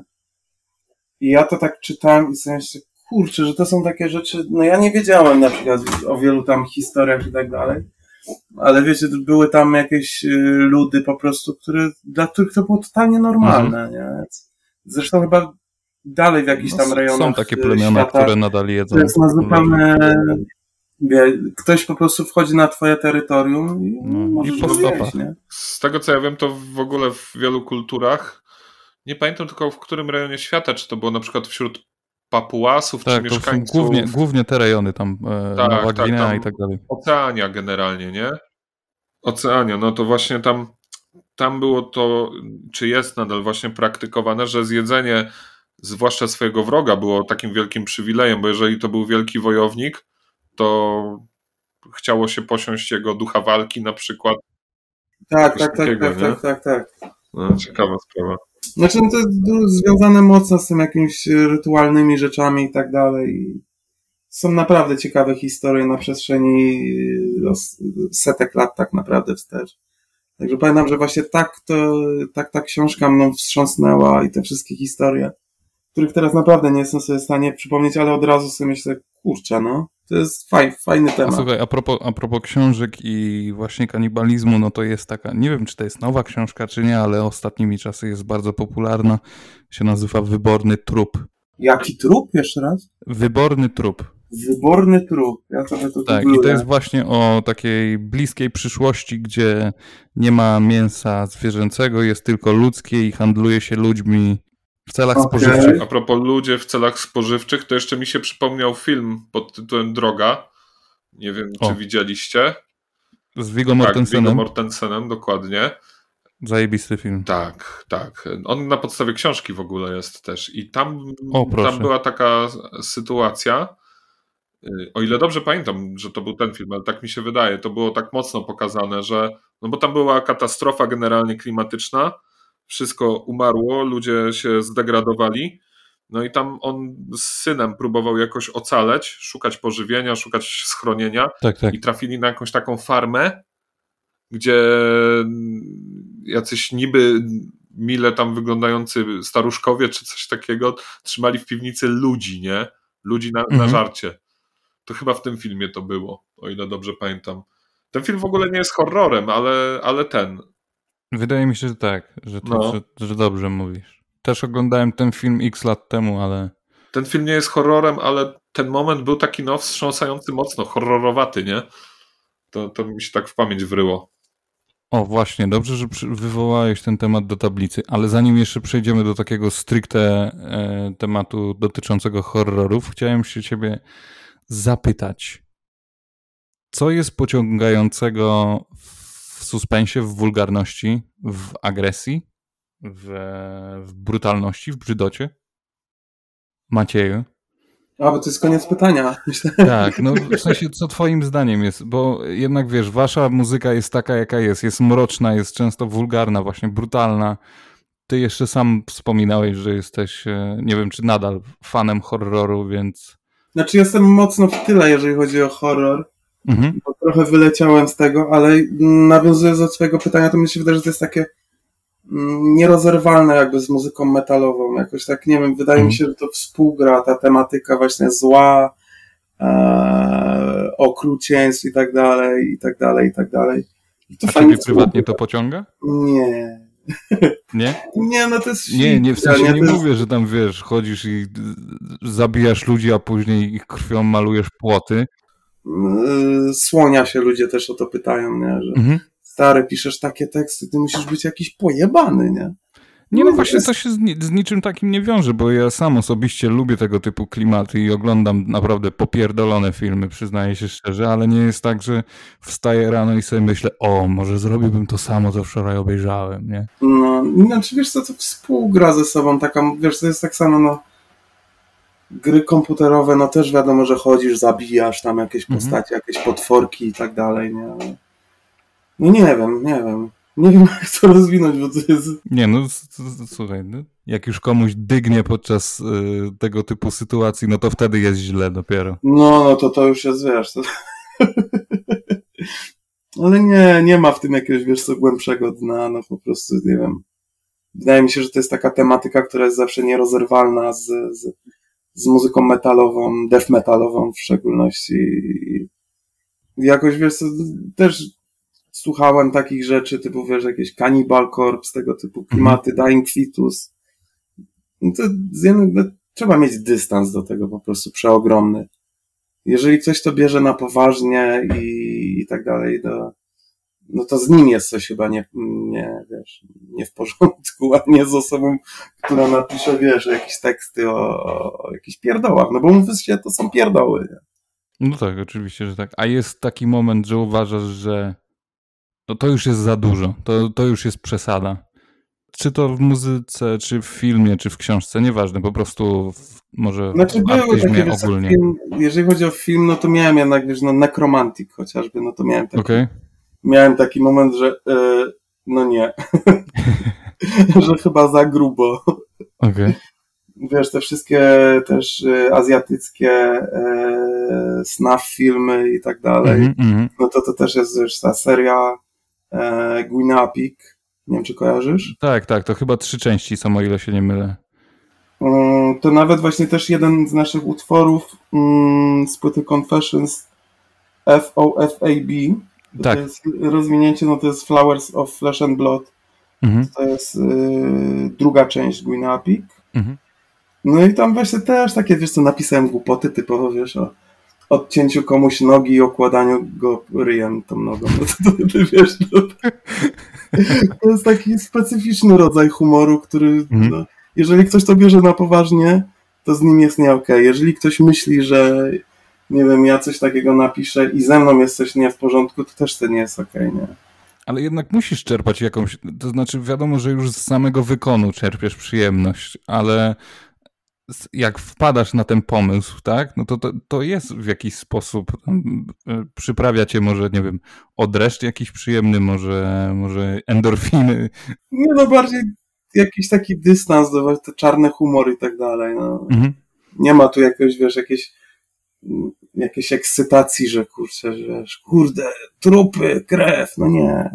No powiedziałeś, że jesteś trochę do tyłu z horrorem, ale chciałem się Mocno, zapytać, mocno masz, masz, masz jakieś tam ulubione horrory? Może do których wracasz albo wspominasz chętniej? Wiesz co, właśnie teraz y, po obejrzeniu Squid Games tak sobie myślałem, żeby obejrzeć sobie właśnie może znowu Battle Royale. To nie jest stricte horror, bo to jest takie bardziej trochę science fiction, bym No powiedział. to, to mocno thrillerowate też jest takie. Poza jakby tymi japońskimi takimi klasykami, wiesz, Ringu, Mhm. Klątwa, Nieodebrane Połączenie i tak dalej. Mhm. był taki co bardzo niedoceniany. Ja sobie teraz wygoogluję, czy tytułu nie prze, przekręcę, ale film, który e, to się nazywał Lalkarz. To jest, e, czekaj, koreański czy japoński? Jeżeli ktoś e, lubi horrory, To jest Koreański. takim elementem musicalu? nie. Nie, bo Nie, tak mi nie. się wydawało. Nie, nie, nie, ale bardzo, bardzo, bardzo kolorowy jest ten film. Znaczy wiesz co, generalnie te azjatyckie są takie dość, albo są bardzo mroczne, albo są takie właśnie przesadzone. Mhm. Ale ten jest, kurczę, jak ktoś lubi właśnie azjatyckie kino, grozy, a nie zna y, lalkarza, to bardzo mu polecam, pamiętam, że do tego filmu swego czasu często wracałem, ale też nie pamiętam, kiedy ostatni raz go widziałem. Mhm. A, dobra, i ostatnie pytanie w tym temacie. Łącząc twoją e, pasję związaną z muzyką, no i e, z filmami grozy, masz jakiś, siedzisz w soundtrackach? Masz jakiś ulubiony soundtrack może? Mocno w tym nie siedzę, ale bardzo na przykład lubię y, mm, do włoskich kinów grozy z kolei muzykę. O, do. Susp- do Suspiri na przykład jest Mhm. świetna ścieżka dźwiękowa. Tej, tej starej, tak? Z 77. Tak, tak, chyba. 70 chyba czwarty? O, no chyba coś w tym stylu. Ale Jak się świetny- nazywał? Czekaj, film, żebym świetna ci- muzyka. Dario, czekaj, to jest film Dario Argento, a kto Mhm. zrobił soundtrack? Byłem nawet na koncercie. O, proszę bardzo. E, Goblin się zespół nazywa Mhm, włoski, mhm. taki progresywno, progresywny rock, bym to po, po, podciągnął pod to. I właśnie grał ten, nie pamiętam jak się nazywa, wiesz co, ten główny gość z tego Goblin, ale to, to, to jest taka fajna muza, jest taka mroczna, ale nie taka w taki oczywisty sposób. Mhm. jeżeli łącząc właśnie filmy grozy i soundtracki, to pierwsze, co mi właśnie przychodzi do głowy, to że w tych włoskich yy, filmach właśnie, szczególnie z lat 70., to, to naprawdę były fa- fajne tam, fajne rzeczy się tam działy. Mhm. A znasz Stetsona? Colin Stetson? On na saksofonie napierdziela. E, nie. Po, polecam ci, jeżeli w ogóle lubisz takie troszeczkę chaotyczne klimaty, mroczne, zdecydowanie mroczne, to naprawdę jest fajna zajawka i on robił, on robił muzykę do kilku filmów e, z tych, tych nowszych, na przykład do It Follows albo do, Okej. do Hereditary.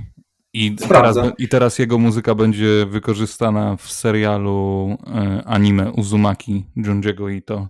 Okej. To, jest, to jest coś zajebistego, bo słuchasz tego i tam w ogóle jest masa różnych dźwięków i oglądasz sobie jego koncert i on to robi wszystko sam.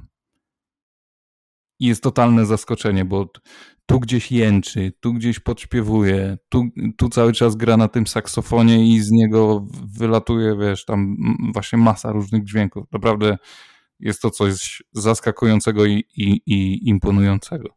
To sprawdzę na pewno. To już mam drugą rzecz zapisaną z dzisiejszej rozmowy, bo mam Colina Stetsona zapisanego i wyborny trup.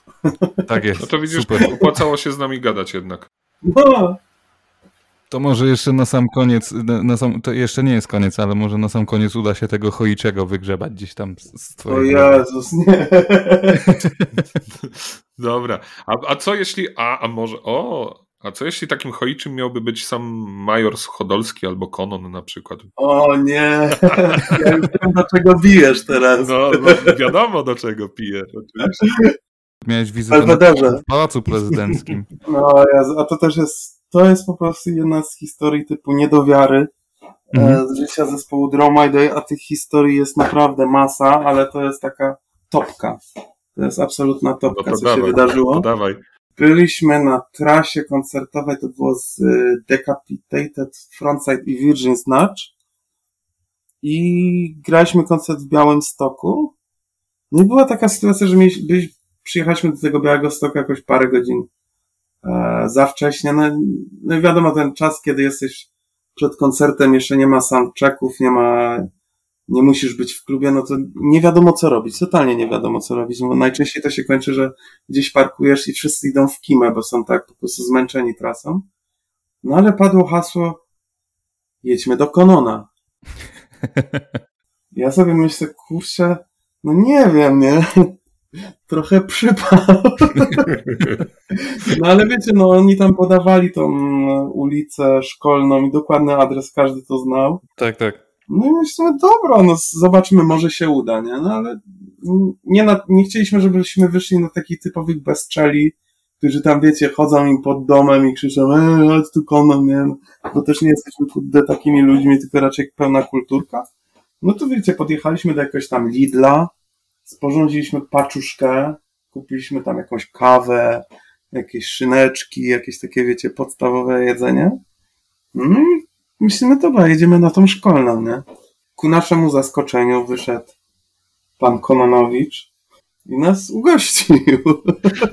Ale, Słońce narodu. ale zaprosił na ten, na, na coś tam, jakieś danie, które utuszył?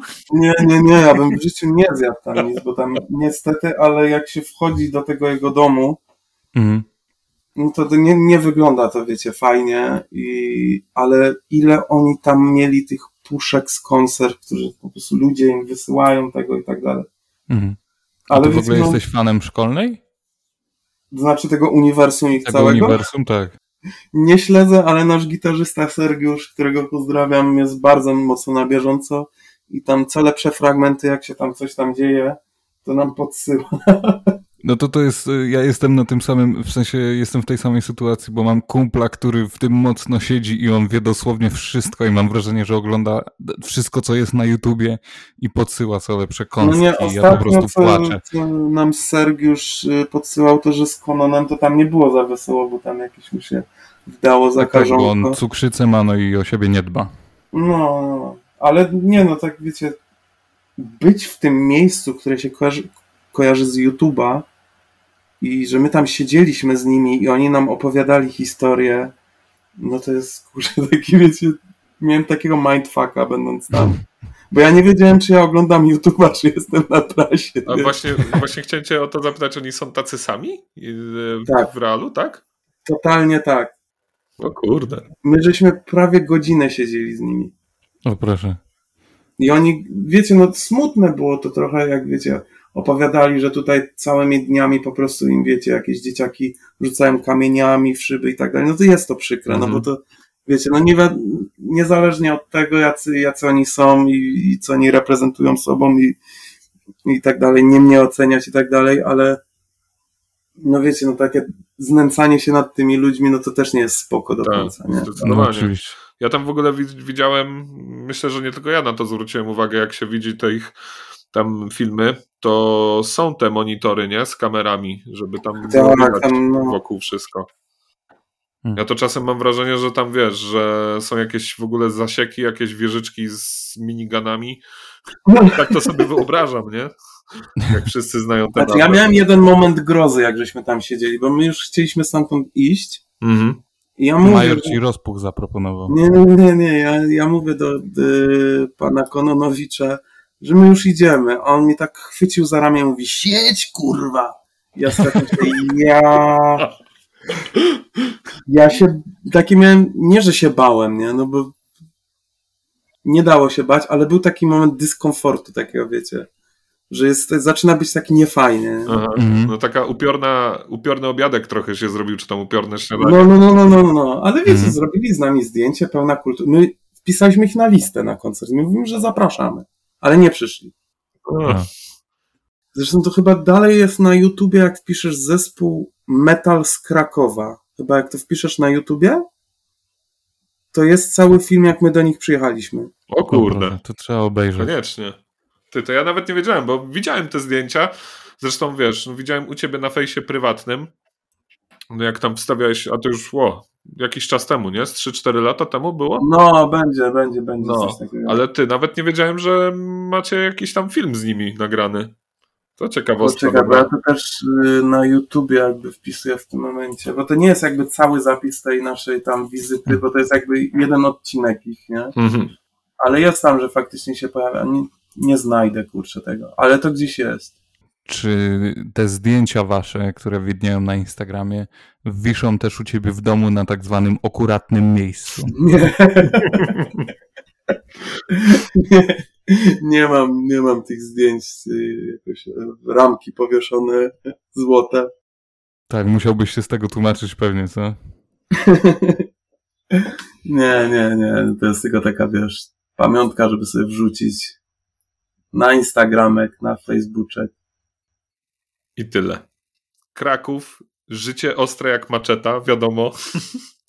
Yy, w Krakowie mm, wiadomo, jak to sytuacja wygląda, czy też wyglądała tam jakiś czas temu między dwoma bardzo znanymi klubami, że tam były historie, że się ganiali z maczetami i katanami nawet. I nie przyszło ci nigdy do głowy, a może przyszło, tylko my o tym nie wiemy, żeby opisać te krakowskie wojny właśnie jakoś w tekstach. Nie byłoby takie ciekawe wręcz? Wiesz co, nie wiem, jakoś ta tematyka, nie wiem. Nigdy nie, nie ten, nie, nie, nie przyszło. Nie, nie pomyślałem o tym, nie? ale ja, jest to dobry pomysł. Ty, no, cały album mógłbyś na upartego o tym zrobić, wiesz. Ale wiesz co, nie wiem, czy czasami któryś zespół z Krakowa tego nie zrobił, metalowy. Ha. Wiesz co, powiem ci, że ja nie wiem, bo kojarzę na przykład taki zespół Odra z Wrocławia. Nie wiem, czy kojarzysz. Kojarzę, kojarzę. Oni, oni takie, wiesz, w stronę I Hate God y, trochę bardziej granie uprawiają. To, takie, sla- to są takie sludge'owe Tak. klimaty, nie? No, Takie, no, no, jak no. to oni określają blues z obszczanej bramy. I, i oni opisują właśnie, wiesz, cały czas jakieś tam życie takie mroczne Wrocławia, nie? Czy to tam jakichś nazistowskich zbrodniarzy, czy jakieś tam, wiesz, z PRL-u historie morderstw i tak dalej, ale to jest, wiesz, takie ciekawe do, do, do ogarnięcia, nie? Wiesz, takie miejskie życie. Wiesz co, był zespół, teraz mi właśnie przyszło do głowy, y, nie wiem, czy znasz Terror Dome z Krakowa. No, kojarzę. No to oni mieli album przecież Matchet Justice. I ja nie wiem, czy tam nie było jakiegoś nawiązania do tego właśnie. Kurde, jeżeli są z Krakowa... możliwe, że oni cię wyprzedzili trochę swoim A pomysłem. jednak, a widzisz, kurczę. Nie, no bo jeżeli są z Krakowa i Matchet Justice, to o nic innego nie może chodzić, moim zdaniem. Dobra, o, ostatnie pytanie, tak tro, trochę kontrastowe, bo przechodzimy z, z maczet na coś bardzo mięciutkiego i przytulnego, bo chciałem O, cię zapytać o króliki. o. Skąd w ogóle zajawka u ciebie na króliki? Dla, dlaczego dlaczego Wiesz pod no twoim obecnie dachem? nie ma już żadnego, O, niestety. dlaczego? Jeżeli można zapytać. Wiesz co, bo głównie no bo się dziecko pojawiło u mnie w Mhm. domu, to, to jest wiesz, taki królik to się wydaje, że to jest takie zwierzę, które siedzi w klatce, ale to nie. To, to, to. Królik powinien żyć własnym życiem, tak naprawdę, mieć tyle miejsca w domu, ile kot chociażby. Okej. Okay. A właśnie są bardziej króliki, jakby nie wiem, w świadomości y, ludzi jakoś się wzbiły jako takie zwierzęta, zwierzęta klatkowe. klatkowe. Mhm. A no, skąd się wzięły te króliki? Wiesz co, kiedyś jak byłem dzieciakiem, to pojawił się królik u nas w domu. Mhm. A, I potem jakoś mi, nie wiem, nie wiem skąd to się wzięło, ale nagle wpadła mi myśl do głowy, ej, kupię sobie królika. Okej. Okay. I kupiłem sobie królika, kupiłem drugiego królika mu do towarzystwa, bo to też są zwierzęta stadne, i którym, którym po prostu no, muszą przebywać w grupie, żeby nie zdziczeć. No i były dwa króliki, ale no niestety już obecnie nawet nie mam warunków, wiesz, żeby właśnie, Rozumiem. żeby był sobie taki królik i, i żył jak należy, nie? No to jako młody ojciec jednak pewnie jesteś zaangażowany w bajki. O, tak. To może ta miłość prze, przeniosła się na, na ekran i lubisz jakieś bajki, które mają, nie wiem, postacie z, wiesz, króliki i tak dalej. Jest coś takiego? Jest taka, yy, mój syn bardzo lubi, nie A ty jesteś bardzo w bajkach, czy zupełnie nie? No nie, troszkę, troszkę siedzę, no nie powiem, A znasz nie. Binga? Bing? Bing. To jest właśnie taki królik. Królik taki czarny. I właśnie mój syn bardzo lubi to oglądać. Czyli przejął po tobie miłość do króliczka. Może. znaczy to w genach. A, wiem który, tak, wiem, wiem, wiem. Yy, wiem, który bardzo dobrze, bo widziałem u mojej siostry, jej córka często to ogląda. No, no to, to jest taki królik. Bardzo, bardzo przyzwoity ten królik jest. Nie, bardzo spoko kreskówka, ja też sobie lubię to obejrzeć akurat. Ty, ale to jak, jak młody podrośnie, to rozumiem, że króliki wrócą do chaty, czy nie? A to już wiesz co, nie wiem. Nie wiem, czy albo ja będę za stary, albo on nie będzie chciał, nie? To chociaż ten, to chociaż obejrzyjcie razem Wodnikowe Wzgórze, jak trochę podrośnie. Ja to już mam całą serię po prostu bajek, które chcę mu puścić, jak już podrośnie. Mhm. Może by ze mną Pokémony też oglądał. No właśnie, bo ty jesteś fanem Pokémonów, bo tam Snorlax u ciebie widnieje na którejś liże.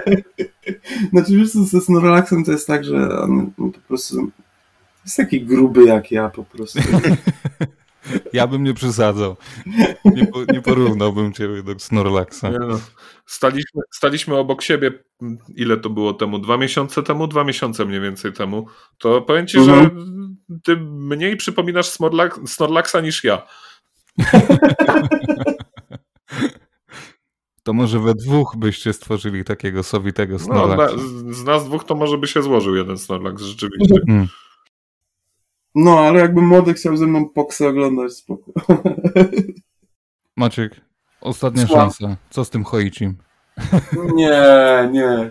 Znaczy ja nie wiem, czy ja do końca dobrze rozumiem to pytanie. W sensie, jakbyś miał spośród wokalistów, których lubisz, uważasz... A widzisz, i... no to teraz już jest inna gadka, bo zawęziłeś to do wokalistów. Okej, okay.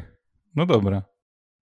Ale to nie wiem, czy się kierować bardziej właśnie w stronę wokalistów, których lubię, czy w stronę wokalistów, którzy by się dobrze jakby w tej roli sprawdzili. No i właśnie to jest rozkmina. Powiedz szczerze, że byłaby to Dua Lipa na przykład. Eee, Rihanna. Albo Rihanna. O. Nie, no nie wiem. Szaza. Szaza, o, panie. Albo Zenek Martyniuk. Nie, no nie, to już zostajmy przy Szazie. No dobra, to mamy to. Mamy to. Szaza w takim układzie. Stąd... Szaza. No, stawiam na szazę. Dostało nam 40 sekund nagrania. O, no to o. także dzięki stary, że miałeś czas w ogóle z nami siąść, pogadać i przeżyć te wszystkie e, techniczne zwrotnice, które na początku towarzyszyły nam. Ja również dziękuję i zaraz idę szukać tego numeru Men's Health. O, super. Ej, to jest naprawdę, kurde. To jest dobry temat. No. Ja nie wiem, czy na przykład nie poproszę, żeby mi to na nagrobku kiedyś napisali. O, to jest. Pisał recenzję do Men's Health.